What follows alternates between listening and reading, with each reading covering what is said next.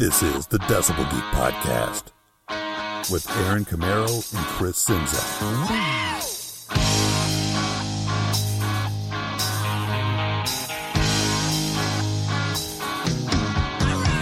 You know, when you're down in the dumps and you need something to pick you up, that's us, the Decibel Geek Podcast, especially during Christmas in July.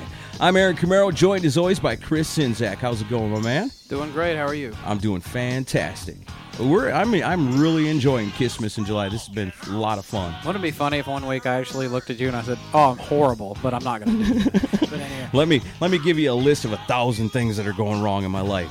but that's what we were talking about before. You know, yeah, there's things that go wrong in our lives all the time. But you know what? When it's Decibel Geek time, it's always a good time. yeah, and we're we're smack dab in the middle of Christmas in July. I had a great response to it so far, and uh, there's always there's cool things going on on the website. We're in the middle of the World Series of Kiss, where we compare albums, and Yeah. all of us have uh, our different opinions on those, and. Uh, You're welcome to vote on that as well. You are, and also you can go to the Facebook fan page at facebook.com slash decibelgeek and check out that, and uh, always posting cool pictures and stuff.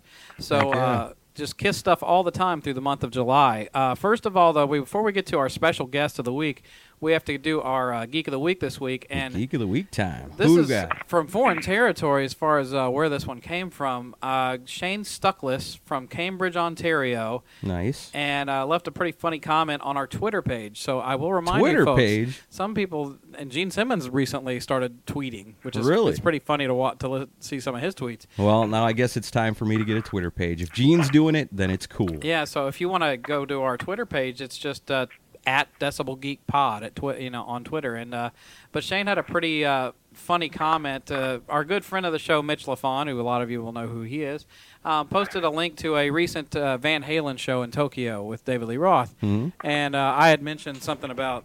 You know, uh, somehow the subject of Wolfgang came up because Wolfgang's a, a, a replacement player. Right. Well, Shane Stuckless had a really funny comment. He said something like, "If this was Kiss, people would accuse it of being a quarter of a tribute band." So I, I thought that was pretty funny, and that was It's Geek of the. Week worthy. So, Nice. so Shane, enjoy your uh, Monopoly money and the honor and prestige and all that goes along with being Geek of the Week. All that good stuff. Okay, well, let's not waste any time because we got a lot of stories to get to. Yeah, this is gonna be fun. We are really excited to welcome to the show uh, Peter Oreckinto, and uh, some Kiss fans will know him affectionately as Moose. Moose. This Peter was a member of the original Kiss road crew, and he was there at the very beginning when the when when this band was struggling to pl- you know playing clubs and going through a lot of stuff. This guy was helping get them set up on, and get them get the show on the road. So um, I can't think of anybody better to talk to this week, being that it is Christmas in July. yeah, so we're gonna we're gonna get some good stories. So Peter, welcome to the show. Hey boys, good to hear you uh, keeping the keeping the, the Kiss family going here. Very nice. Oh well, we're uh, we're honored to have you on here. I believe this is your first podcast interview. Is that correct?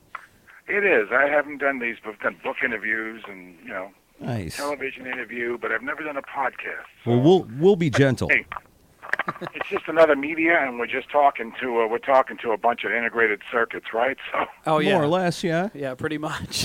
yep, you know. So here we are. But you know, good to hear you guys are uh, keeping the band, you know, in in mainstream in in the in the vision of uh, people that still appreciate them. So it's very nice to see what you're doing. Thanks. did Thanks you back in the day? And well, thank you for those kind words. But back in the day, did you think that 40 years later you'd be doing an interview about them and they'd still be going? Uh, no. but I got some letters from a friend of mine, and I got to tell you, I sent him letters when I first started touring. And he, when he moved out of his place in Brooklyn, that's where he's from, he sent those letters back to me, and I was reading them, and in the letter I said, the sound of this band will rock for decades. Yeah. Don't ask me why, but I put it down, and it was 1974 Wow. when I wrote him this letter from the road because he was a musician buddy of mine. We used to play together. And I sent him this letter. I said, This band is going to rock for decades. And so, in a sense, I had a feeling that, you know, they were going to take off and go. But I didn't think I'd be sitting here in my work in my uh, workshop talking about them 40 years later almost. Right. Forty years. Now, when you talk Man. when you talk Yeah. about being a roadie, I got to imagine there's got to be three components you got to have. You got to at least have an aptitude for construction, a love for travel, and a love for music. Where where are you from, and how did you you know get to the point where you started roadieing for Kiss?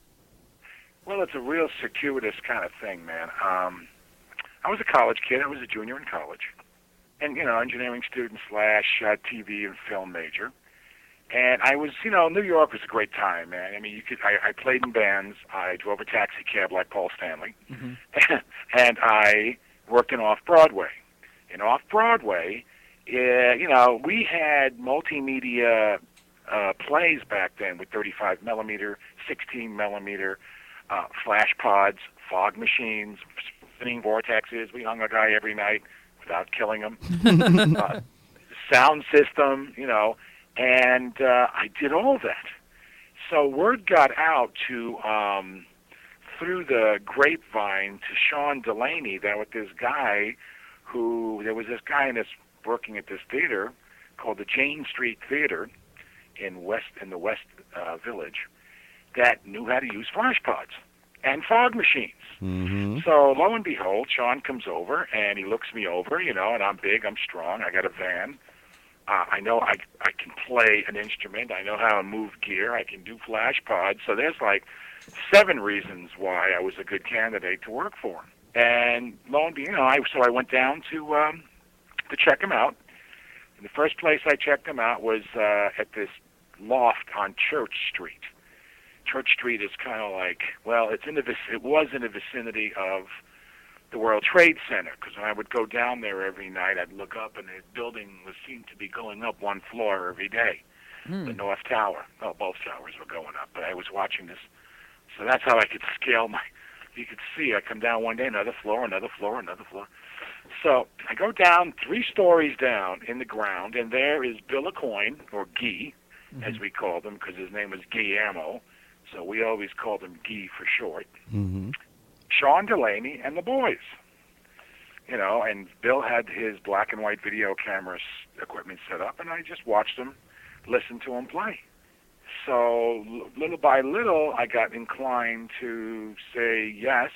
I'll I'll do some work with you guys. And this was this was in I want to say like September, October of '73. Okay. And when you All saw, when you So saw that's them, why that's where I came from. I came from, you know, as a college kid uh, and working in off Broadway who knew how to use special effects yeah, without burning down anybody's property or killing anybody. right, That's always important. yeah. you know, yeah. Well, th- when you saw them, were they? Did you see them do the whole show with everything, or were, the, were they without makeup at that time? Oh, they were without. It was all in their street clothes. Oh, okay. It was street clothes, and Sean Delaney was putting them through their paces for uh, for you know like the Deuce, the opening, da da ba ba ba, the back and forth. Yeah. Mhm. that they were famous for, and they videotape it, and then they'd play it back, and they say, "Okay, now watch it," and then they'd watch it, and they, "Oh, you're out of sync, you're out of sync," and then little by little, they would get their uh, choreography uh, dialed in with by using uh, video. Guy was a television producer, a TV show called Flipside, I think Yep. and he had access to a couple of cameras and a recorder. And he would record the band, and he would say, "Okay, now you don't turn your back on the band, and you you know we want you to do. We don't want you milling around on stage like cattle, Right. kind of thing. You're on stage. You have a perfunctory perfunctory uh, duty, so to speak." That you know, when you're out there, you're sharp. You're not languishing, and that was the thing. They came out. They had definition Mm-hmm. in from song to song to song, and of course in between while they're playing, that's their own thing. You know what I mean? Yeah. But uh, you know, they got uh, Sean gave them you know ideas as how to be or some moves because Sean was very much um, a musician himself. Sean Delaney, who's no longer with us, as you know. And a showman, obviously. I'm sorry. And a showman. You know, it sounds like it's Sean Delaney's rock and roll boot camp. Uh, it was. It's like funny you mentioned boot camp. It's like I, I, I, I refer to Kiss as like the Vince Lombardi school for roadies. Sweet. It was that you know how Vince Lombardi was a taciturn of a uh, football coach, right? Right. Packer. Little by little, they started you know getting their moves together, one song after the other after the other, and uh, and so that was my first intro into into seeing the band, and that's where Paul gave me my nickname. my nom du gare, my road name as Moose, because uh, I was. I, what did I do? I carried. Um, I had a mar. You know, we all know what a Marshall stack looks like. Well, I had one, two bottoms, one in each hand, Mm-hmm. and I started walking up the stairs with both Marshalls, both bottoms. and he looks at me and goes, "You're a moose." and that kind of stuck. Uh-huh. So, and I that went through my adult life, even when I was working the dubbing stages here in Hollywood Mhm. um, as an engineer. People were calling me Moose. That kind of like followed me around for a while, and they still do. If they know me long enough, you know, they call me Moose, and you know, I don't care. Well, Yeah. if Paul Stanley gives you a nickname, you might as well stick with it. Yeah. I might as well. I thought it was a good bet. You Well- know, it's it sounded appropriate. Well, and a lot of us that are fans really only know Kiss as a successful band, but you were there when they were still paying dues. Can you just give us your impressions of what the guys were like back in those early days when they were really struggling? I mean, what kind of people were they? They, you know, they weren't in a, in a sense. oh, I'm trying to.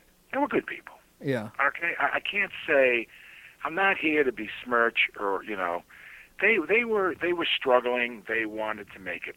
hmm You know, they were um, they listened. Right. They listened to people. They listened to management. They listened to you know even us guys who were you know the us guys. It was only me.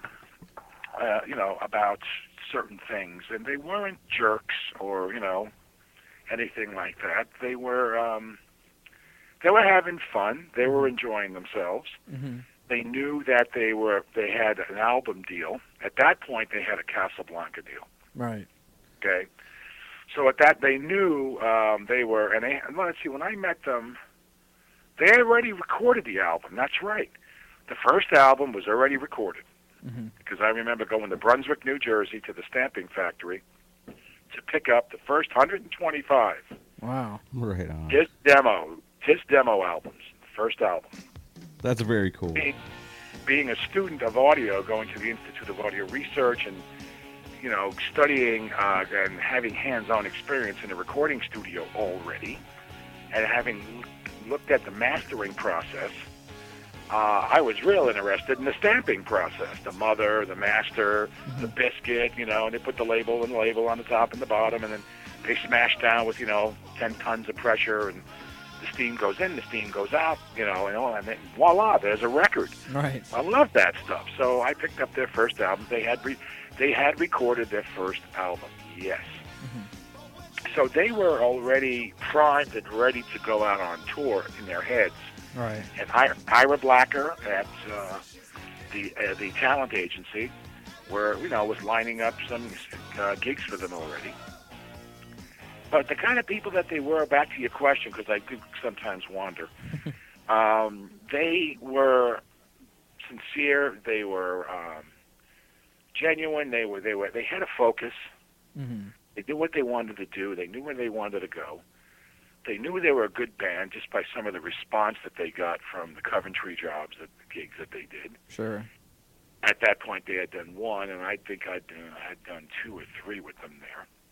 hmm And uh, you know, they were they were they were pretty heads up. They, you know, there wasn't any, you know, stupid. You know, there Yeah. wasn't any anything stupid. in recent interviews, they've kind of elaborated on the saying, kind of making a point of, we were never really friends. We, we, me and Paul, Gene and Paul started the band, and Ace and Peter were hired on, and we were never close or tight. I always got the impression that they actually were fr- friends in those early days. Do you have anything you can say about that?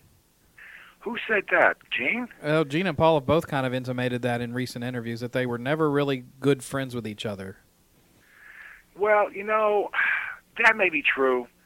Uh, to to some extent, they weren't good friends. Mhm. Um, in other words, pals. Like you'd be a friend with Aaron, or I'd be a friend with somebody. hmm They weren't. Well, I thought Gene and Paul would be because of Wicked Lester. Oh no, they were more intimating that Gene and Paul were not friends with Ace and Peter. Oh, I see. Yeah.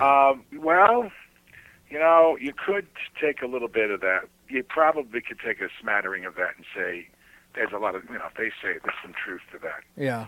You know, because they were the front guys, number one. Number two, they wrote the songs. hmm Okay. Number three, there was some animosity, and it was a little bit because if you listen to the Daisy tapes, Peter was always kind of like the front guy. He was Yeah. always the one talking to the audience.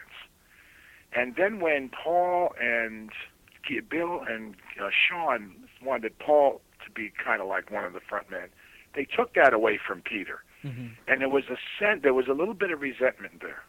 Interesting. Yeah, because I've there heard early some, there was that. some resentment there. I wasn't hip to it then, but gradually I did. Yeah, Because you know Peter threatened to quit the band. I, can't, I don't know how many times. I've heard You about know, that. and, uh, two, three, I don't know. But you know, why would you want to quit? yeah, Because he, you know, he was um, wanted things, I guess, his way, and there had to be some compromise. As Yeah. always. Well, I can imagine too. You know, when you think about Kiss, as far as Gene and Paul and Ace and Peter, and the four guys, their their personalities are obviously very different. You know, where Ace and Peter are more party guys, and Gene and A- and Paul are more straightforward. You know, so that's going to create a little rift in itself. Where you know you got the party guys and the straight laced Yeah. guys. They don't really intermingle so well, no matter who you are. yeah, Right. You know, because yeah, because I remember, you know, Gene, uh, you know, didn't have a driver's license back then, and you know, I mean, the, the strongest thing the guy drank was orange juice. you know, Paul didn't drink, um, but Ace and Peter did. So you're right. There was a dichotomy between the front line and the back line, so to sure, speak. sure. The other guys were more uh, partiers, and, and the and Gene and Paul were you know were more, you know, straight. Not you know, honest to say to say was straighter, but they were busy writing. They had to be straight in the sense because they had to write songs. Yeah, You know the old the old saying, you know, you have a whole lifetime to write the first album, yeah, and you got three months to write the second album. yeah. The- the- There's an old Yeah. saying of that, Yeah. and it's so true. So they were in their hotel rooms, and we would, you know, go get them their guitars Mhm. and their pig nose amplifiers, so they wouldn't, you know, chase everybody away, yeah, cause problems with the house security. And they'd sit in there and they'd write. You know, they'd write songs. yeah, You know, and you kind of had to be have you you kind of had to have your head on straight. yeah. I can imagine. And well, and describe like the the early tours. You know, you we were talking on the phone the other day, and you know, you mentioned some of the things you guys had to go through. What what was basic? What was a basic day like being a roadie for Kiss on those early club days? Oh man, you know it was. Yeah, it's the club days. It was tough load-ins. It was bad weather. It was small stages. It was no help. Nobody knew what the hell was going on. We had to do our own organization. You know, we had to get up there, check out the stage, see how much ceiling height I had for my effects, so I could scale my effects down, so I don't have a you know uh, a fire or you set anything on fire Yeah, and um, it was, you know, the owner wasn't there, uh, the promoter, he'd show up, he'd have his representatives there. We're talking the clubs. Now, the prosceniums were different. Mhm. The three to 5,000 seat prosceniums, that was a little bit different. You had union crews there. They, they had a call. The lights were there. The sound was coming in. You know, we wait for those boys to get set up, and then we would set up kind of thing. But it was hard. I mean, it, it was, it was, do a, a day of that. Pick a club, like say when we did Mothers, and you brought Mothers up. Mhm. You know, it, it's it's just. Um, let's see. At that point, we had Jr. I think we picked up Chavaria later on. I think Mick. So maybe we had two or three crew at that point. yeah, You know, and uh, we would just have to. Okay, we'd have to find a spot where we're going to put our cases, how we're going to set up.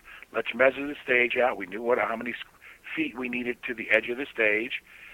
Um, the, you know, millions of questions. Where's the power? Where's the circuit breakers? Where's the fire extinguishers? Um, and then start setting up the line. yeah. Set, setting up the the LVM, the levitation machine. Right.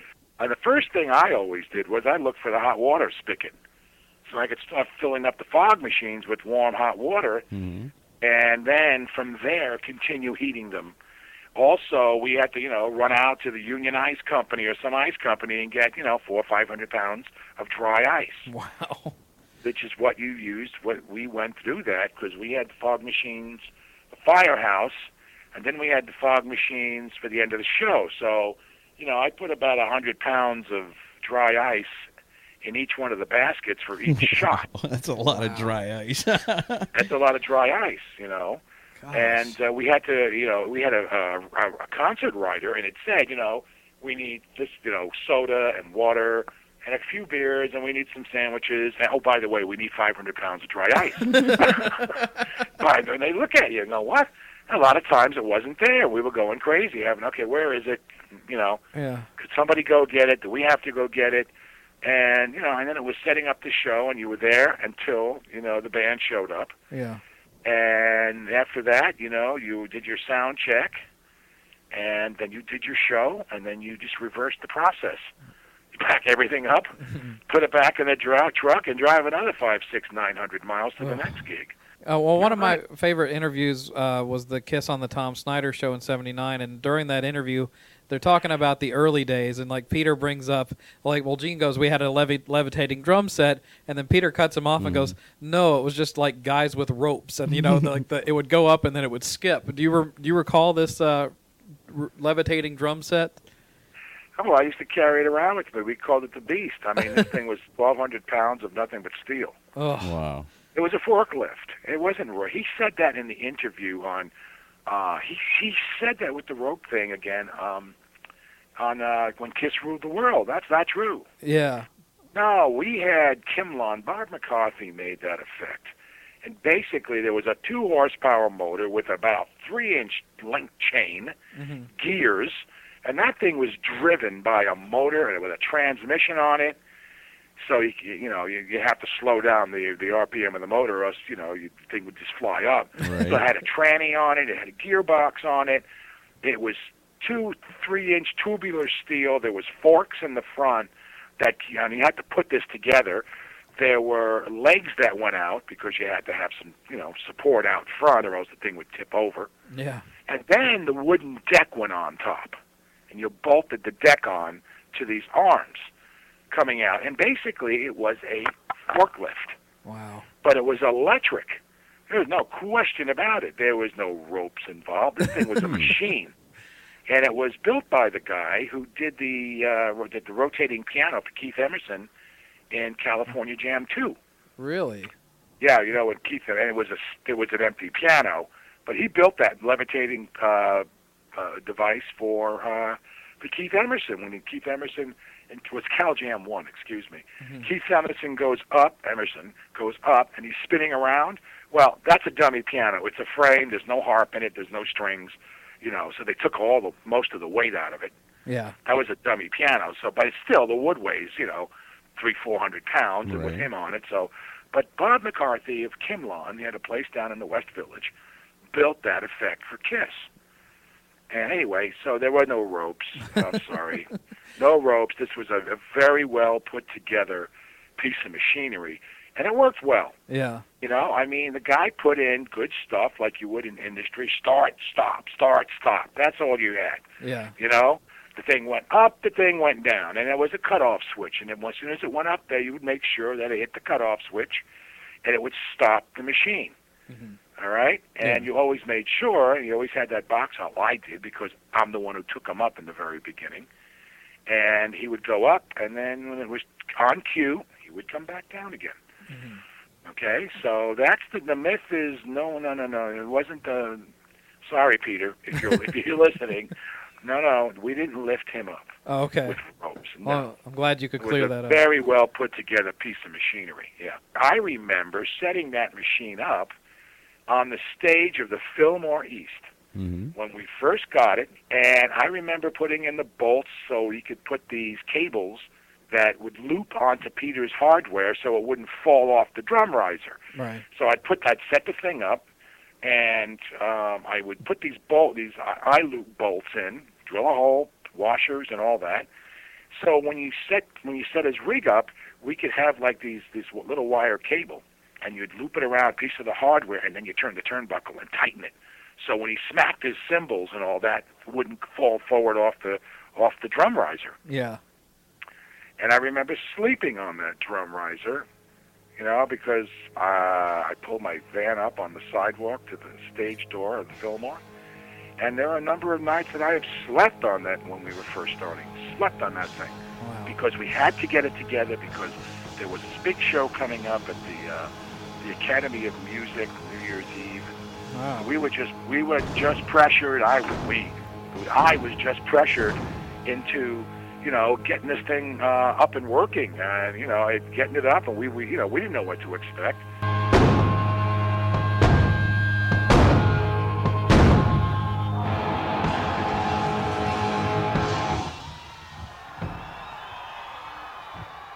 And now, Deep Thoughts with Ace Frehley.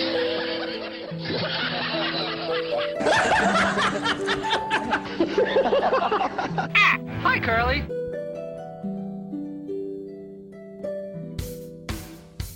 Listen to the Decibel Geek podcast on your iPhone, Android phone, Blackberry, and WebOS phones with Stitcher. Stitcher's smart radio for your phone. Find it in your app store or at Stitcher.com. Stitcher Smart Radio, the smarter way to listen to radio. But you know, you're well known in Kiss circles for being the guy who was injured by the short-lived exploding drumstick trick that Peter Criss did in the early days. Um, Yeah. For people that don't under that didn't, because there's not a lot of footage of it actually, but people that don't know what it is and haven't seen it, can you describe what the trick was and how it worked? Yeah, sure. Um, well, it basically it was a piece of half-inch plumbing pipe. I would say four inches long. Take a piece of copper pipe, four inches long. Okay, you cut it. Now you put an, uh, an end cap on it, a nipple. You know, just a cap. In that cap, you drilled a little hole. All right, and that's where you mounted the Estes engine igniter. You know, for the hobbies, for toys, for for hobbyists that used uh, glow plugs to start their little gas engines for their airplanes, that Right. kind of stuff. Mhm. All right, so that's one part of the circuit. The other part of the circuit, there on top, there was a little battery pack. The battery pack was, you know, glued on or screwed on there, and it uh, held two AA batteries. And at the front of the pack was a little red button. So you would take one side, one piece of wire would go to the glow plug, the other piece of the wire would go to the ground of the batteries.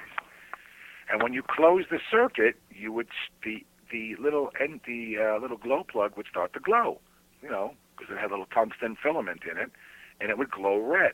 That is your basic piece. And then at, there was another piece that was painted white, and that slid over the top of that, just the nip, the front. Mm-hmm. All right. So when he, Peter held them up, they looked like drumsticks from afar. Right. But the element, it was in two pieces, and the, the, the main ingredient was the one, the, the little piece that I just described. And so what you would do is you would take flash paper and roll it up, you know, and stuff it in there, and then you would put the extension piece on it and give it to Peter and put it right next to him. And when it came time, he'd reach over during Black Diamond, and he'd take the hand shooters, and he would boom, boom, and on cue, he would push the red buttons, and the and the glow plugs would glow, and the flash paper would ignite, and just shoot out like a little star. And because the type of paper of it, that it was, it was nitrocellulose paper, which is very, very volatile. Um, it, it eviscerates. It doesn't leave ash. Right. That's that's why it's a crime in the state of New York and many other states to possess that paper, because it's considered gambling records second degree misdemeanor, which we may talk about a little later, we- that you and I discussed. Right. Because the bookies used to use it in the back of the candy store. They'd write their bets on it, and then when the police came through, all they had to do was jam their cigar into the paperwork, and all the evidence was destroyed. Wow. Yeah. That's why it was a misdemeanor. But you could buy it at a candy store in New York City on the island of Manhattan, 54th Street and Broadway. No problem. But it was illegal. But they sold it. So I didn't know that it was illegal. Never knew that there was a penal code on this stupid thing. But uh, basically, that's how, back to the question, that is how the hand shooter worked. You know, one night, you know, it just, uh, well, we'll, we'll, t- we'll talk about that, I guess, a little further in. But um, that's the little guy that got me. That's the guy that blew up and sent me to the hospital. Now, do you remember what what city you were in when the the incident took place? It was like an armory, Mm-hmm. an old military armory, Springfield Memorial Armory or something like that. So that's when it happened, December 30th, 1974. And basically, the it ignited in your hand while you were loading it up. Well, you know, I just loaded it and I put the batteries in and I went I went put one battery in, I heard click, click, kaboom. It no, no, I didn't push the button. It blew up when I put the other battery in. Ugh. which goes to my other theory of the man in black that you and I discussed briefly. Yes, let's I get feel into that to this day, somebody monkeyed with my effects box. Hmm. And it's very, you know, on. Nobody was safer than me with this stuff. Okay. Yeah, it sounds like I mean, you're really I, I on could have top of ripped it. some people. I could have killed people when I did, and I, and I didn't with these effects because I was very safe. And I knew the when you start open, you know, you we got to remember, Kiss was like the first band to bring open explosion to the to the to the rock stage. Right. I mean, not today where they use these punk ass gerbs. oh, really? No, no, no. We were organic, man. You smelt it, you felt it, you could see it. You know. Yeah. So I mean, it was uh, a very powerful presentation. So what you were Yeah. telling me though, there was a guy that showed up around this time that you were concerned about you hadn't seen before when this happened. Right. There was a guy when I write about it in one chapter, which nobody has ever seen, which was supposed to be in this, you know, our book, but who knows when that will ever happen. Yeah, Chris, you were telling Uh, me the something man, about I call that him the man in black, and Sean saw him too.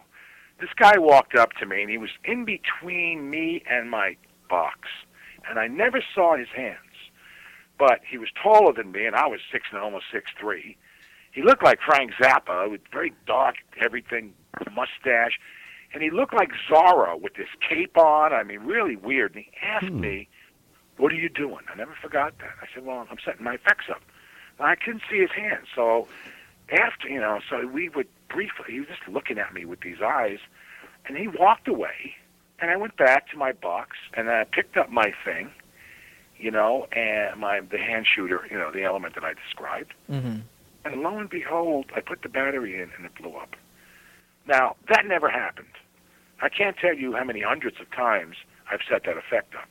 So I'm coupling this with the fact that after being shot at, after bullets being thrown on the stage at the Michigan Palace with our names on it, Whoa. I had a feeling, yeah, I had a feeling that somebody was after this band. And and Wait a minute. Yeah. We got to back up a little bit here. What do you, you you guys got shot at in Michigan?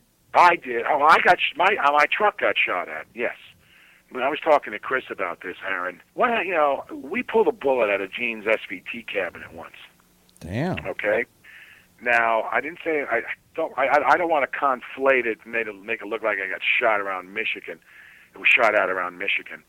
This is two separate instances. I packed the truck, and aside from packing the gear and everything, because I, I I like to set up my load. I knew how the truck handled the best. Uh, Gene's SVTs were always on my side of the truck behind the driver. He had four of them, right? So there'd be two on the bottom, and then I would stack 2 Mhm. So they were right behind my cab in the good old yellow Ryder truck.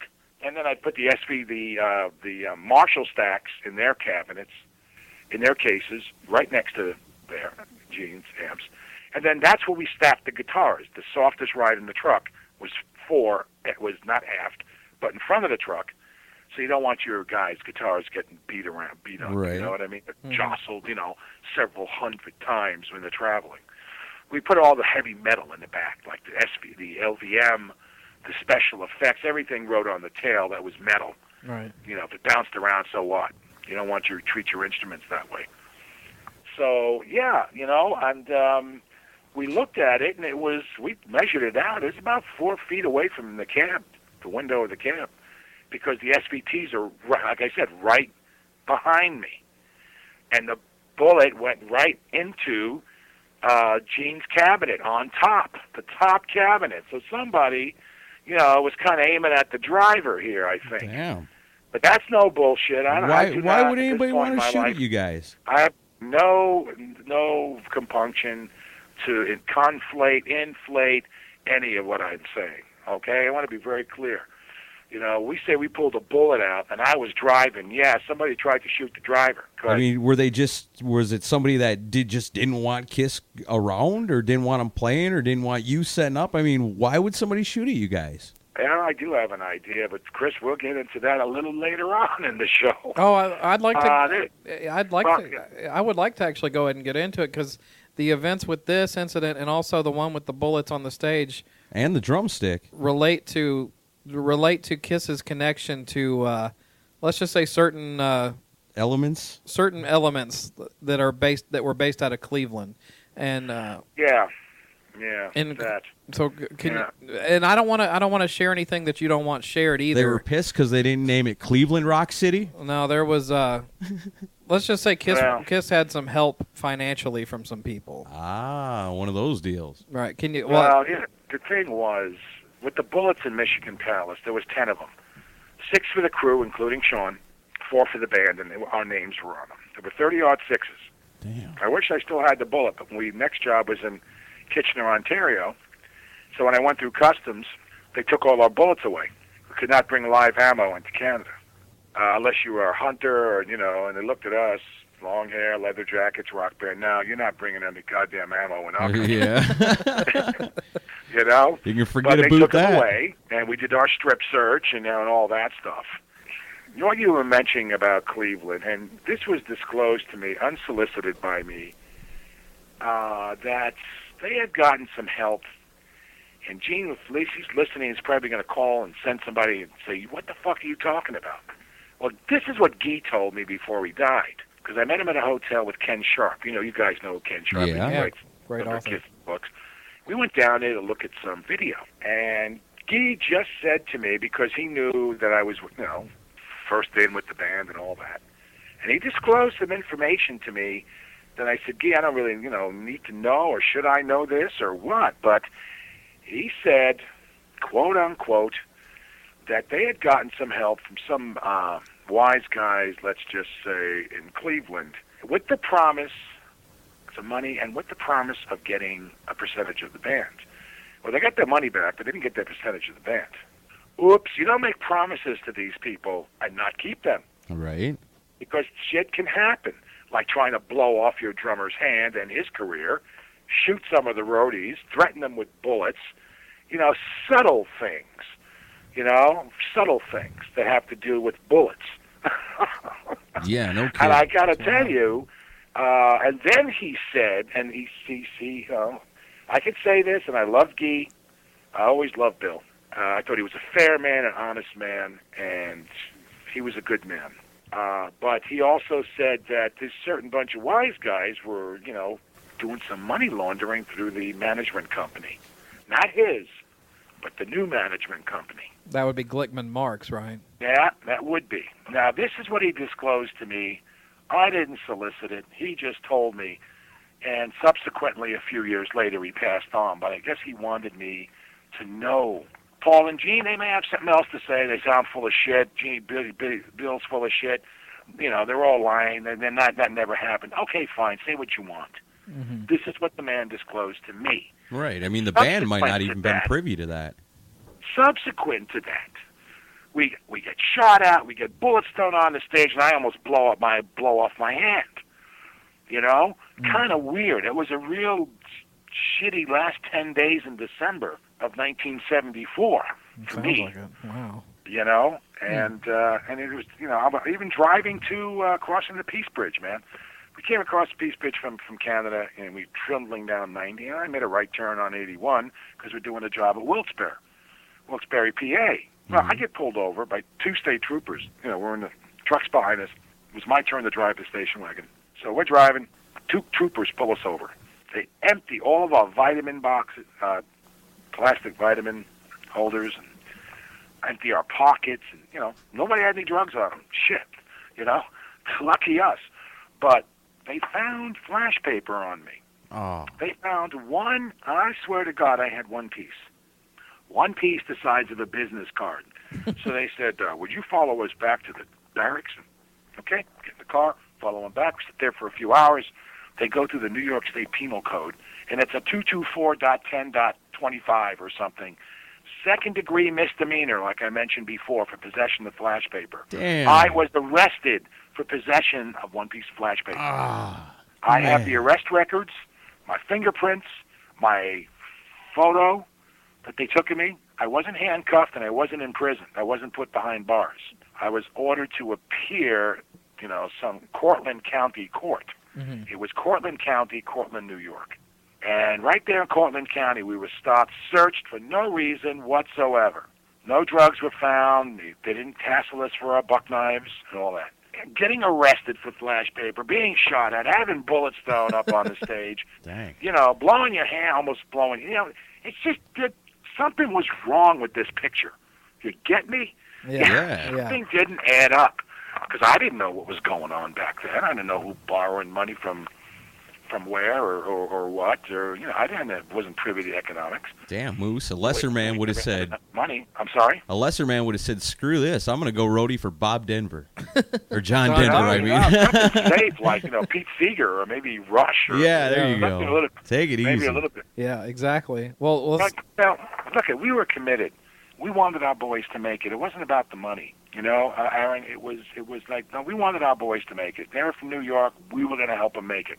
You're damn right. Right on. Well, I was making $105 a week, $15 a day, which is per diem. But technically speaking, I never got a salary, but I got food money, and we took possession of them, which may have been a mistake. But we wanted to see our boys succeed Right. without question. And Sean Delaney was like the madman who gave us that fire. He goes, "You go in there, and you set that show up, and I don't give a damn what anybody says." And you, and he was like Charlie Manson, crazy eyes. You know what I mean? he had that stare about him. It was so intense that we went, "Okay, we'll do it," you know, and we did it. And there was a promise connected to it, which was never upheld either. But so we were working on a promise which never happened. Jr. can even speak to that as well. You know, there was a there, there was there was that commitment. Kind of a, you know, you You help know, us so out that's now. the We'll take care Aaron, of you later. on that part of it. Mm-hmm. It was just between the end, the third week, the beginning, at the end of the third week of December to the end of December was just like a really, all of a sudden, shit started coming down on us. You know, and it's all happened within a ten day period. Well, and and that sidelined you for a while, but you wound up going back and working with them at, for the Destroyer tour. So you were seeing them on the rise up, and then you came back after they had kind of hit stardom. How different was it working for them with the giant stage show they had for that tour? Well, at that point, I wasn't working on the stage show. I was working more with the band, sort of like an assistant road manager. Mm-hmm. You know, they were they had they had I think that tour they had seven seven or eight semis, Wow. Mm. and uh, you know they had 200, 150, 200 people. You know, let them do the work. You know, we laid the groundwork. This, you know, you stand on our shoulders. Don't ever forget. They, everybody that came after us stood on our shoulders, because without us, Ike Gene said in his book, we couldn't have done it without him. Gene's Right. book. He said kissing. What was Gene's book? Uh, kiss. Uh, I think it's Kiss and Tell. Makeup or Yeah. yeah, Kiss and tell. or Kiss and like that. Kiss and Tell or Kiss and Makeup. I can't remember which. Kiss. Yeah, one of those.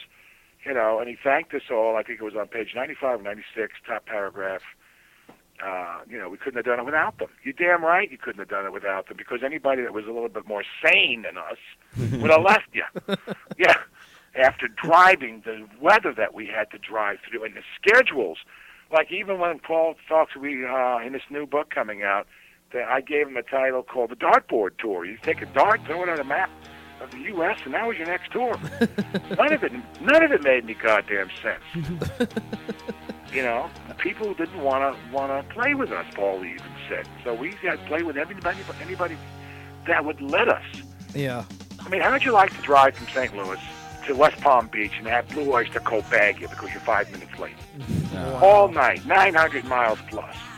So you take a shower, uh, you get a few hours of sleep, you get some clean clothes, jump back in the truck. Now you're in Florida, you're driving to Kitchener, Ontario. damn. You're driving clear across north into Canada and find out that that gig was canceled. Ah. Man. you know, those two days now, I just put down 23, what, three, three days. It was uh, like 2,200 miles. That's insane. And then, of course, the next job was in Chicago at the Aragon Ballroom. Gee, the last time I looked at a map, St. Louis is pretty close to Chicago, you know, maybe 400 Right. miles. but this is how the KISS tour works sometimes. Wow. You drive 2,200 goddamn miles to go 400. They booted us off. Uh, one was canceled. Nobody told us. Nobody told us the job was canceled. And so we're just driving willy nilly all over the country. That didn't happen often, but well, boy, when it does happen, you wonder why uh, a few chairs get thrown around a dressing room. Sure. I mean, just how much of this bullshit have we got to put up with?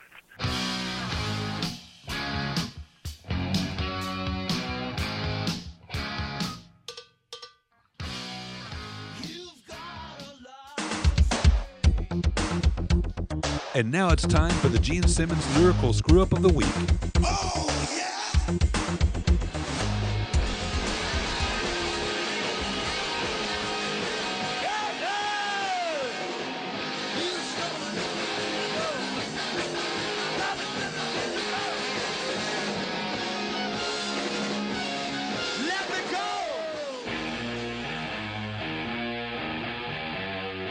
Want to be a member of the Decibel Geek Army? You slimy scumbag, get on your face and give me 25. Join us on our fan page at facebook.com slash decibelgeek.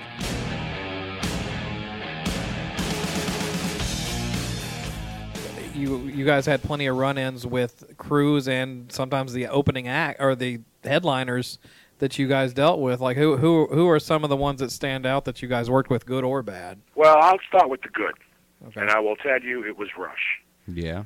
They were the coolest, the best guys to, to work with, tour with, and to um, just hang out with. The crew, the band, everybody, we love them. We love them. We got along fabulous with those guys. They were the best. If I saw Geddy today, I'd thank him for giving giving me that credit on Caress of Steel, which Oh, I just cool. found out he he gave me a credit on the album. Uh, I just found out a couple of years ago. Oh wow. I'm that's gonna have And look I was up. told, I was told that, hey, you know, you earned the right to get a double platinum on that. I said, you know, maybe I'll someday I'll, I'll go, I'll do that. I'll go to DJ Gold in Seattle and I'll get myself a copy, just for my family to have. You know what I mean? Yeah, Right on. That's cool. But they were the best. They were the coolest. Uh, the worst people were, well, you know, we we can. There's a litany. you know, let's start with um, Aerosmith. We didn't tour with them too much because there was a little bit of a problem that we had with them in Detroit. See, first we played this theater in the round at uh, in, in, in Maryland called Painter's Mill. hmm And we did this theater in the round. We opened up, for, and then Redbone was special guest because they had a big hit, "Come and Get Your Love," which is still Wow. played I today. remember that. Yeah, and uh, the Smithies were on top. So we get to Detroit, and all of a sudden we're trying to set up, and they won't give us the room. Well, the, you know, I remember the Michigan Palace, man. The proscenium was 40 feet deep. There's plenty of room. You know, they wouldn't give us the room.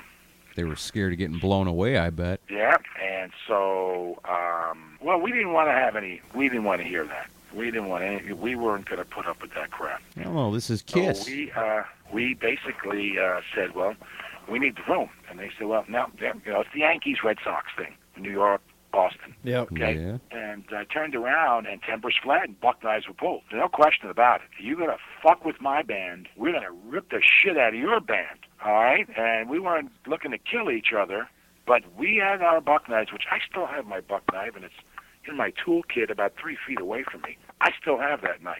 I'm going to read you a quote uh, from Tom Hamilton, bass Aerosmith. And he's musing about how he met Ace a year earlier, Max's Kansas City, and he was drunk. And all of a sudden, Really? it's a No, not Ace.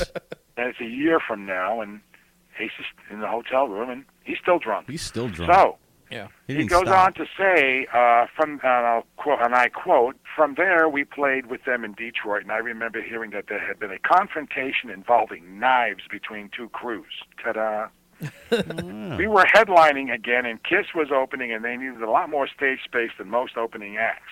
Right. Of course, we wouldn't want their gear interfering with our gear, so that caused problems between the road crews. You know, back in those days, I had an exaggerated competitive attitude to a band like Kiss. Part of that was me being really proud of our band. To be fair, I had a grudging respect for them. Back in the early 70s, being deemed commercial was not cool, but Kiss didn't care about not being commercial. They connected on the smiles on the faces of the kids that came to see them. They were more about fun and putting on a uh, spectac- uh, spectacle which they'd mastered.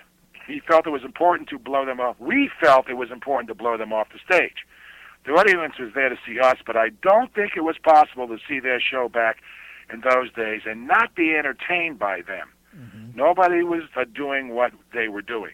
They executed a theatrical show better than someone like Alice Cooper. Over the years, we've crossed paths with Kiss and did a tour with them back in 2003. Yeah, so we that. know them much better now and get along really well.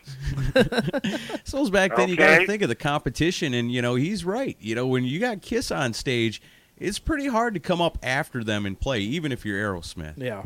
you had two great bands there. You know, I look at that and I was talking to somebody. I said, At 2000, by 2003, uh, we got along much better. The fucking A right, you got along much better because both bands had made multiple hundreds of millions of dollars. Right. Yeah, money makes Let's things. call. Let's not bullshit anybody.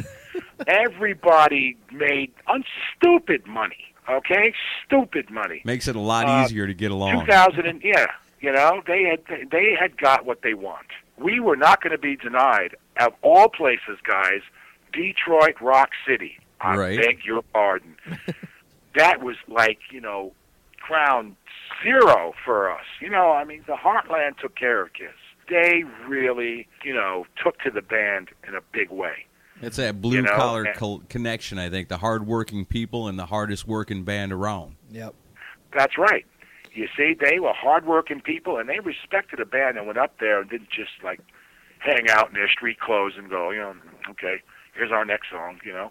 No, they came out with a, you know, what they came out with a ferocity, with a passion. You know, they wanted to entertain. They wanted, like they say, they wanted the people to get the value for their for their ticket. And you mentioned to me that uh, Black Sabbath were not very easy to work with either. No, no, you know, yeah. No, let me let me jump on that. Let me, uh, no, uh, Ozzy, uh, Black Sabbath. There was uh, a show where you know it got pretty tense there for a while with us, the crews. And Sean Delaney always would be around the box office. He'd always be around finding out stuff. And he was in the box office, and 95% of the people coming to the kiosk were asking about Kiss, not Black Sabbath Mm. Yeah, at that point, sure.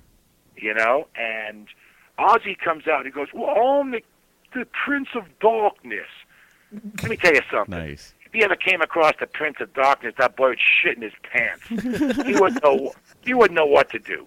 He was the Prince of Darkness. Well, we got our way too. We got our show on, but that's the last time we toured with him. you know. I always remember But hearing the story too with Sabbath, where it was like they knew it was pretty much the end of Sabbath as they had known it when Kiss started opening for them, or they started playing shows with Kiss, where they would see and be like, "Yeah, we can't match this." Not at that point in their career. You know, that was that's one of the, the new to- big topics in this book. Is this band could get no respect. They're like the Rodney Dangerfield of rock bands. Could get no respect, no airplay. But the other bands had airplay. Everybody that we played with had airplay. REO Speedwagon, Ozzy, uh, Aerosmith. You know, you can Blue Oyster Cult. Everybody had some kind of airplay Yeah. except Kiss. Kiss could not get, couldn't buy their way in to getting the record played. Mhm. So, you know, it was, and of course, subsequent bands like Argent and a few other, uh, Jim Dandy, Black Oak, Arkansas, or REO Speedwagon. They weren't exactly the best bands to, uh, they, they, because when you're the opening act, and you got to remember 40 years ago, they're the opening act and you're nobody, Right. okay? Who are you to want more, three feet more stage room? Who are you to want to use your special effects? And we said, well, we're Kiss, and we're going to use our effects, and we need this much room. Now, I want you guys and your fans listening out there eventually to understand something very important. No, con- no fights or any consternation of any kind was ever, ever instituted or begun by a Kiss roadie, the road crew, or the band. Okay, we had our thoughts and focus. You know, you had to. You know, we were just focused on getting in, doing the show, getting out, and getting to the next gig. Nobody really wanted to expend their energy on a fight, even though we're 22 years old, and that's one of the requirements. You got to be young. Two, you got to be strong, which me and Jr. were at least. And three, you've got to be in good health Mhm. because at that pace you cannot be weak. You cannot have any anything wrong with you. Nothing. You got to be able to jump in that truck and boom, where we going? 800 miles. Be there. See you there tomorrow at load in. And we're driving from one gig to the load in to the next. So there was nothing where the Kiss Road crew started any nonsense with any other crew. They tried pushing us around, and we pushed back. And we said, we're getting our show on, whether you like it or not. Yeah. And he it got contentious there for a while, especially with some of the British acts. Right. You know, they were coming off. They were oh, they were just you know, forget it. But one British act was great that we toured with, and that was Manfred Mann's Earth Band. We did the uh, Pacific Northwest tour with Manfred Mann's Earth Band and Savoy Brown. We played Alaska, and we did uh, Seattle, Oregon. We did that whole sector up there. Okay, Vancouver, uh, and they were great. They were great. We loaned them a tool to fix an anvil case, and we were fast friends with the road crew because we helped them out. It's the best way to make friends with the road crew is loan the other guy a tool. Yeah, You're right on. Now working with people like ZZ Top, towards the end it was November, December, they were fine. You know, there were a lot of bands that were that, that we we toured with, and they were okay. You Yeah. know, they they gave us our room, they gave us our space. Go do your thing, and uh, you know, yeah, I even met this guy who used to play keyboards for REO. He used to go to the same coffee place out here in Studio City, and he was a keyboard. His name was Michael McDonald, was it? I know his first name is Michael. I think his last name is McDonald. Anyway, eh, we, we, he, they would they would go on first because they didn't want to deal with the the water from the condensing from the fog machine. He said they slipped and fell because the stage was you know wet. Yeah. You know what I mean? After we went on, so they would go on first. REO would go on, and then we would go on. So it was like we we closed the show out. It was a hard grind. The, the road is a hard, dirty, dangerous place. But uh, when you go from city to city, you have your own personalities. I remember even playing uh, Memphis. Uh, The club? music- Was it? A, yeah. Was it? What was it The, called? was it La- Lafayette's music room? Lafayette's music room. Mm, nice. This one. little guy comes such a around. He Mhm. hands out his card. I need six dollars. I'm from the union. Yeah, okay. What's your name? Shorty. Shorty what? Shorty Vest. Okay, Shorty. I want six dollars from each guy, so we had to pay him twenty four dollars or something like that Wow. to play on his stage. Remember, he's a union guy. Yeah. Yeah. You turn over his business card. I thought I still had it. I still wanted to find it. He goes, Shorty Vest, that son of a bitch from the union. Oh, right on his own card. on his own card. I was just looking at the Oh, he's front, and I turned Yeah, it over. It says, "That son of a it. bitch from the union." I said, "I can understand why." You're a musician. You set foot on his stage in Memphis. He wants six. He wants some money. Wow. There's truth, truth in advertising. Yeah. Yeah, you know. So I mean, you, you know, this is just one little another another day in the life of a Kiss roadie. Yeah. Can I uh, do a little quick lightning round with some questions from listeners? Yeah, sure. Look, I know you're going to cut this down and all that. Yeah. And do some post editing on it. So you know, we can go. You know, as long as you feel like. it. Oh, yeah, sure. we haven't No. even got to some cool Ace Frehley drinking stories Oh, yeah. yet. Oh yeah. That's always my favorite part of the interview in Kissmas in July. Well, um, let me let's start off with one. Um, this is from a guy named Chris Jackson. Uh, he was wa- he was wanting to ask, was there any problems with uh, stuff like Gene's fire breathing in the small venues? Like, did any ceilings ever get lit up? no ceilings ever got lit up. Well, that's good. Not when Moose would- is on watch. No, no. He would. We would scale back everything. We would scale back everything. I mean, the he would use uh, just uh, you know a half ounce just for the effect. I would scale back the flash pods Right. and the flame torches. If you look in uh, when Kiss ruled the world, that second segment that I'm in, part two, yeah. you'll see a quick shot of the of the torches on either side of one is on the side of Gene, one is on the side of Paul. Mm-hmm. There you'll see the flames go up maybe about seven feet, eight feet. Yeah. That's because I didn't have much of a ceiling above me. That's why they were short. Right. Right. Well, no, here- flame travel flame travels on top. So the lycopodium powder, which is what we used in the canister, had a little sterno there that was lit, and if you pumped compressed air in, it shot out this powder and made the blowtorch. Oh. Well, you know, he travels on top 100%. So, you know, if you've got a 20 foot ceiling, not like uh, the Great White Fire in uh, Rhode Island. Yeah. you simply scaled back on your effects. You would take a coin and you'd throw it up, and if you don't hear tink tink, then you know it's not metal. You don't have a metal ceiling. Right. Right. But places like, and I have to mention this, places like the um, Market Square Arena, Yeah. ah, you know, we were shooting 35 millimeter film that day. We were, I had 70 feet to the rafters. Oh man, I had the flash pods loaded.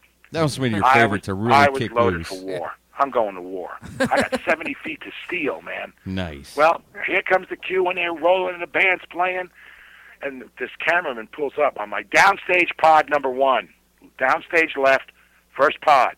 He pulls up. It was I was on cue. I was had all the presets on. I didn't do the cue. Everybody just came and started yelling at me. I almost quit that day. Oh wow. I said, "You see that man down there?" And he, I said, "I'm going to kill him," you know. And he looked down, and he was right over the flash pod. oh wow. Now I'm on cue. Now, if that man, if I didn't kill him that day, uh, he would be, and he's still alive today, he'd be still smarting over those wounds he received. I would have blinded him, blown his arm off. Oh Remember, Yeah. I got eight, six, eight ounces of powder. I'm going for the rafters. Right. It, it's being filmed. I got 70 feet. I'm going for it. You know how big those fuckers were? That poor guy would have Well- landed in the nosebleed seats. Right. I said, just back up, beep, beep, beep. They start over again, and everything worked fine. But everybody came apart on me, and safety first. Right? I think I think they get it now. Yeah. They get it now because Paul even said, you know, he's worried about safety recently. The past few years in an interview, it wasn't like it used to be. You're goddamn right, it's not like it used to be because I was very caring. I did not want Kiss to be known as the band that killed Right. you know, uh, John Smith, cameraman, local 172 From out of yeah. uh, you know Indianapolis, Right. or Maine somebody. Right. You I know, mean, because at that time, that could have. want me or Kiss to be known as, oh yeah, they're the band that uh, you know that uh, that that killed a guy with their Right. special effects. Yeah, I mean, Or that could have definitely hurt him big time back then. Oh no, I'd heard him. Oh, I, there's no question that I um, I was going to you know do something tragic to this man. I never forgot that. And I, everybody, Sean, Gene, particularly, you know, Gene would get his ire up a little bit more than most of the band, and I said, I can't fire the guy is over the pot. You know? So did they cool out once you do realize they can't it. realized you saved a man's life? Did they cool out after that? Well, they're rock stars. You know what I mean? Yeah. They They turned on they him. Feign, they may feign that they're really angry, but I think you know, they're not stupid people. Okay, Right. Yeah. I think they realize that hey, you know, they were about ready to hurt somebody, and then the shoot would be over, Right. over. Yeah. And if the word gets out in the community, you hurt somebody with your special effects. Take a look at the map of the United States. That's your community. Right. Yep. And the guy, the fire marshal, you next town you go in, he'll be looking for you. He'll be looking for you. Yeah. Because if he knows you're going to hurt somebody, if he knows you're going to set something on fire, they won't not yet let you use your show.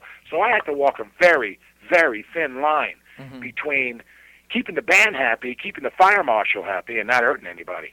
Yeah, and uh, well, uh, here's another interesting question, and I didn't even know about the facts that this guy states. So you could tell me if the, if he's wrong.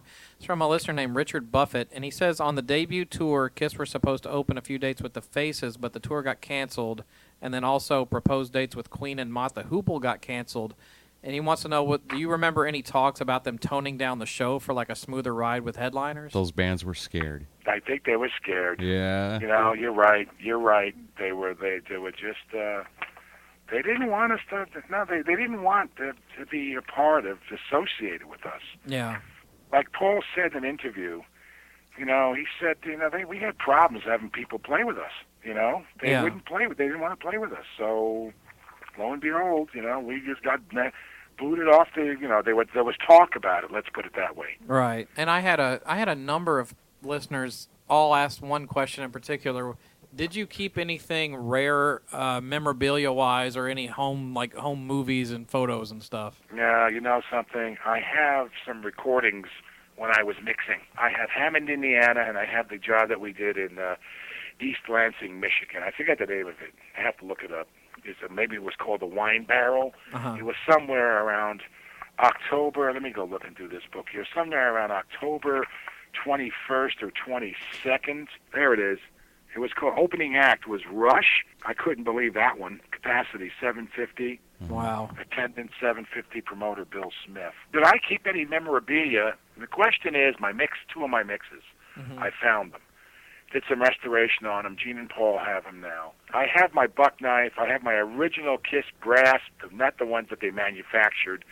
You know, when they started going really commercial with their their merchandising. Mm-hmm. You know, I have a drumstick. I sold a lot of my stuff at auction. You know, my old Kiss jacket, my Kiss vest. So I wish I had some film. You know, being a film student, Yeah. but I didn't have the time. Right. Suppose you had You plenty know, of other you stuff to roll into a town, you go in and you walk into this big theater and you go, okay, set up. And it wasn't an easy setup. You had a lot of things that you had to bring stuff to the band. You got to get their their wardrobe cases set up. You know, all that stuff has to be moved. It's all time. You're on minutes, short minutes. Look, at, let's look. But let's look at the history of uh, special effects. Uh, Roger Daltrey went deaf in one ear. Why? Because his fucking roadie filled up a flash pot, uh, put it on the drum riser. When he set it off, it blew out his eardrum. Yeah. That's why Daltrey is deaf in one ear. You know, there was another incident where people tried to copy the Kiss show, and they put flash pots on top of the, loaded them up, and I mean really, and put them on top of the speakers. They blew right through the horn, down and through the woofer. You know, them big big speak, speaker Yeah. cabinets. Yeah. They sent people to the hospital. Yeah, look Okay. at Metallica. You know, People went to the hospital. I forget where that was. Um, but um, uh, you know, stupid shit. And of course, the Great White Fire, 99 counts of stupidity, and as far as I'm concerned, Yeah. you know, manslaughter. Doors were locked. No fire extinguisher. They couldn't even get their guitarist out to safety. right? It's awful. 99 people died. I'm furious about that. Just that awful. just kills it for everybody. Mm-hmm. Because there, some asshole sets off a 12 foot gerb with a 12 foot ceiling, and it just so happens that there's paper on the ceiling. You know, you look at all that and you go, you look at the effects and go, you're right. These people, my like my son, my son-in-law was saying to me, he goes, after all this, and he, he went through a whole litany of stuff. He goes, you have your right to take your bows on this. I said, you know, For sure. I was Yeah. very conscientious. I worked hard. I didn't want. I wanted to do things the right way. I wanted to uh, just get along with everybody, just so we, can, you know, and we did. The, the, the, the people that wanted to get along with us. But the other boys, and including Lynyrd Skynyrd, uh, they didn't like us. Those boys were still fighting the Civil War. we were damn Yankees to them. Oh, they hated us. Wow. Oh, you know, I mean, we were playing in Atlanta at Alex Cooley's Electric Ballroom. Yeah. Great venue with Rush. And, uh, you know, and then we got did a few gigs with those boys, and it was very contentious.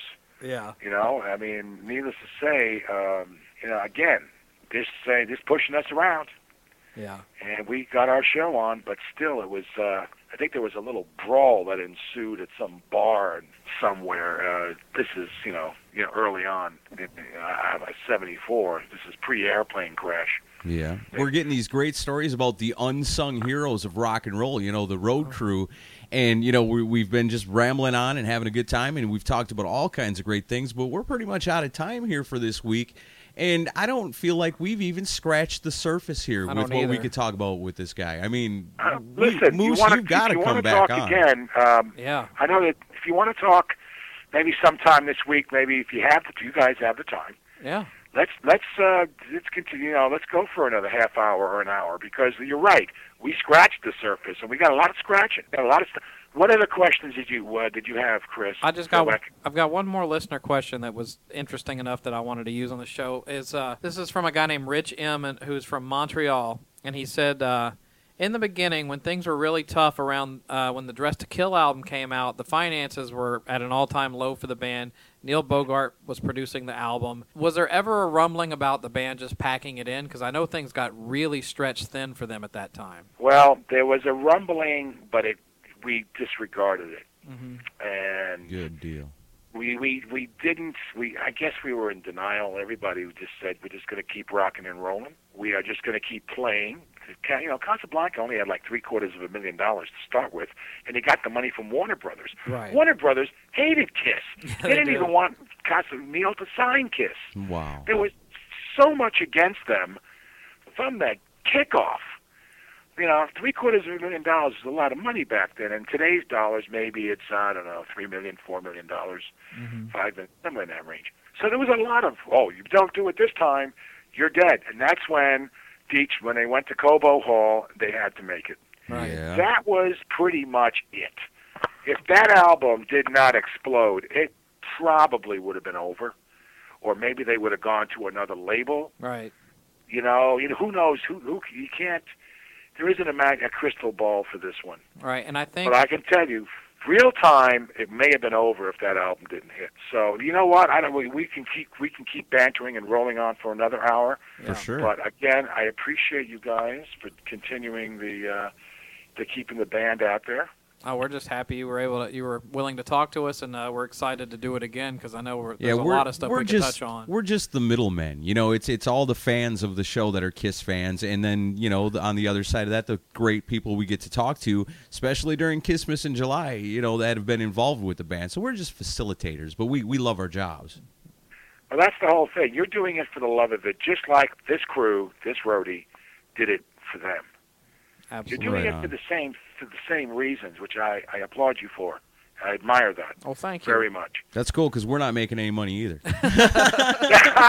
See, 40 years later, a lot of shit hasn't changed, has it? no, it hasn't. Not making making any money off of them either. Yeah. I hope, I hope you do someday. I hope and, so uh, too. Hey, we got a listen- donation last week. yeah, we did. First time ever. I want to talk a little bit more uh, about certain things because we, like you said, Aaron, we just scratched on some things. We got into some things, yeah. but um, you know there are there are other stories and other and other things that uh, your fans may want to know details about. Absolutely. Yeah, me And- too. Yeah, and we will. You uh, know, We didn't even get to the Ace Frehley drinking stories. That's not right. So oh, th- hey, you that, didn't even get that'll to be Ace when you know when Chris Griffin ran the truck off the here I go. Ran a truck off the Inter Trans Canada One. He missed the driveway. He went in the V ditch because it looked flat, and the truck tipped over, and we were Oh. stuck there all night. So the band's coming by. They see the truck. They stop off. Ace hangs out with us. We're playing poker all night. I beat him for his watch. and Moose Jaw, Saskatchewan, of all fucking places. Irony. Minus 20 degrees. Oh my The God. next morning, the sun is up, the snow stops, and three tow trucks. We stopped Trans Canada One for a few hours. wow. Three tow trucks to pull out the truck because we were on our way to Manitoba. So we were going Trans Canada One right from Vancouver, straight across. Wow. And uh, little stories like crazy. There's lots of those. And Ace drinking when he was out of control, he just got stupid. he didn't control himself. That- How'd you cock, Curly? That'll be our It's fine, cliffhanger for Ace. next time. Yeah. yeah. But he wasn't malicious. No, no. he- There are good drunks. Ace was a good drunk. Yeah. There are bad drunks. Ace was a good guy. I liked Ace. I especially liked him when we used to go around during some of the tours. We'd go to the pawn shops between either me and Paulie or me and Ace, and we'd go looking. Well, they weren't vintage guitars back then, but we'd go looking for Strats, Les Pauls, vintage amplifiers, all the pawn shops. You know, they weren't all. You know, back then a a Les Paul wasn't. uh you know, considered a vintage guitar in Right. 1974. But we'd go around looking. We loved doing that shit. We used to go around all the pawn shops in all the cities, and I bought. I even bought some basses for 150 dollars. Went back to Manny's and sold them for 250. I mean, 100 bucks. Nice. Because I had enough. I had enough of my own basses. But I bought a Fender Jazz, uh, uh, a Fender Jazz bass. Walked into Manny's New York and sold it to them for a couple of 250 dollars. Made a hundred bucks. Pretty good for a roadie. It's a, yeah, it's a good turnaround. You got to make your money a- any way you can. a week's pay, man. Yeah, exactly. Man, you've got to come on with us again. I mean, like I, I said, will. there's so I many will more. next week, or if you want to do, if you want to hold off to the next weekend, or you you just let me know. Chris. Yeah, I'll give get- me a call. I'll get. Awesome. I'll definitely get with you, and uh, and we'll be in touch, and we'll we'll get another list of stuff together that we want to touch on. And if you have things you want to share, then you know you're more than welcome to. Yeah, you know, because I know you ask a question, I try to answer it, I go off into the weeds a little bit, and then I go back there. But that's the what we like. Yeah, that's that's I that's know the good me, thing about it. a lot you of it dovetails into each other. Yeah. Right. See, that's the thing. A lot of it, this story will dovetail into this story. To, to this story, it's like you know, pulling it to Paramount Theater. Why did I rip the sink out of the wall and throw it out a window? Because the, we were driving. We hadn't seen a hotel room. It was raining. It was one of those loads where you had to go up these stairs with the levitation machine. And the producer gave us Cheez Whiz and crackers for dinner Jesus. Ah, Wow. and I hadn't seen a hotel room. I hadn't eaten. And I looked out the window, and there was nobody there, and they were cheering. And I said, "Back away!" I ripped the sink out of the dressing room. The first time I ever trashed the dressing room. Took the sink out of the wall, threw it out the fucking window. I was so pissed. Damn. I was so pissed. They didn't feed us. You know, that's how we were treated: Cheez Whiz and crackers. And we're hard-working boys. We yeah. Yeah. need fuel for our engine, man. Yeah, you need more than that. You know? Yeah, that's bullshit. I mean, just stories like that abound. Yeah. Well, we'll get into that for sure on the next one. But yeah, thank you so much for coming on for this. And, Yeah, uh, man. Thanks. This is awesome. Yeah, we, we look forward to the next time for sure. Absolutely. I look forward to it too. It's great talking with you guys. I like your spirit. I like what you're doing.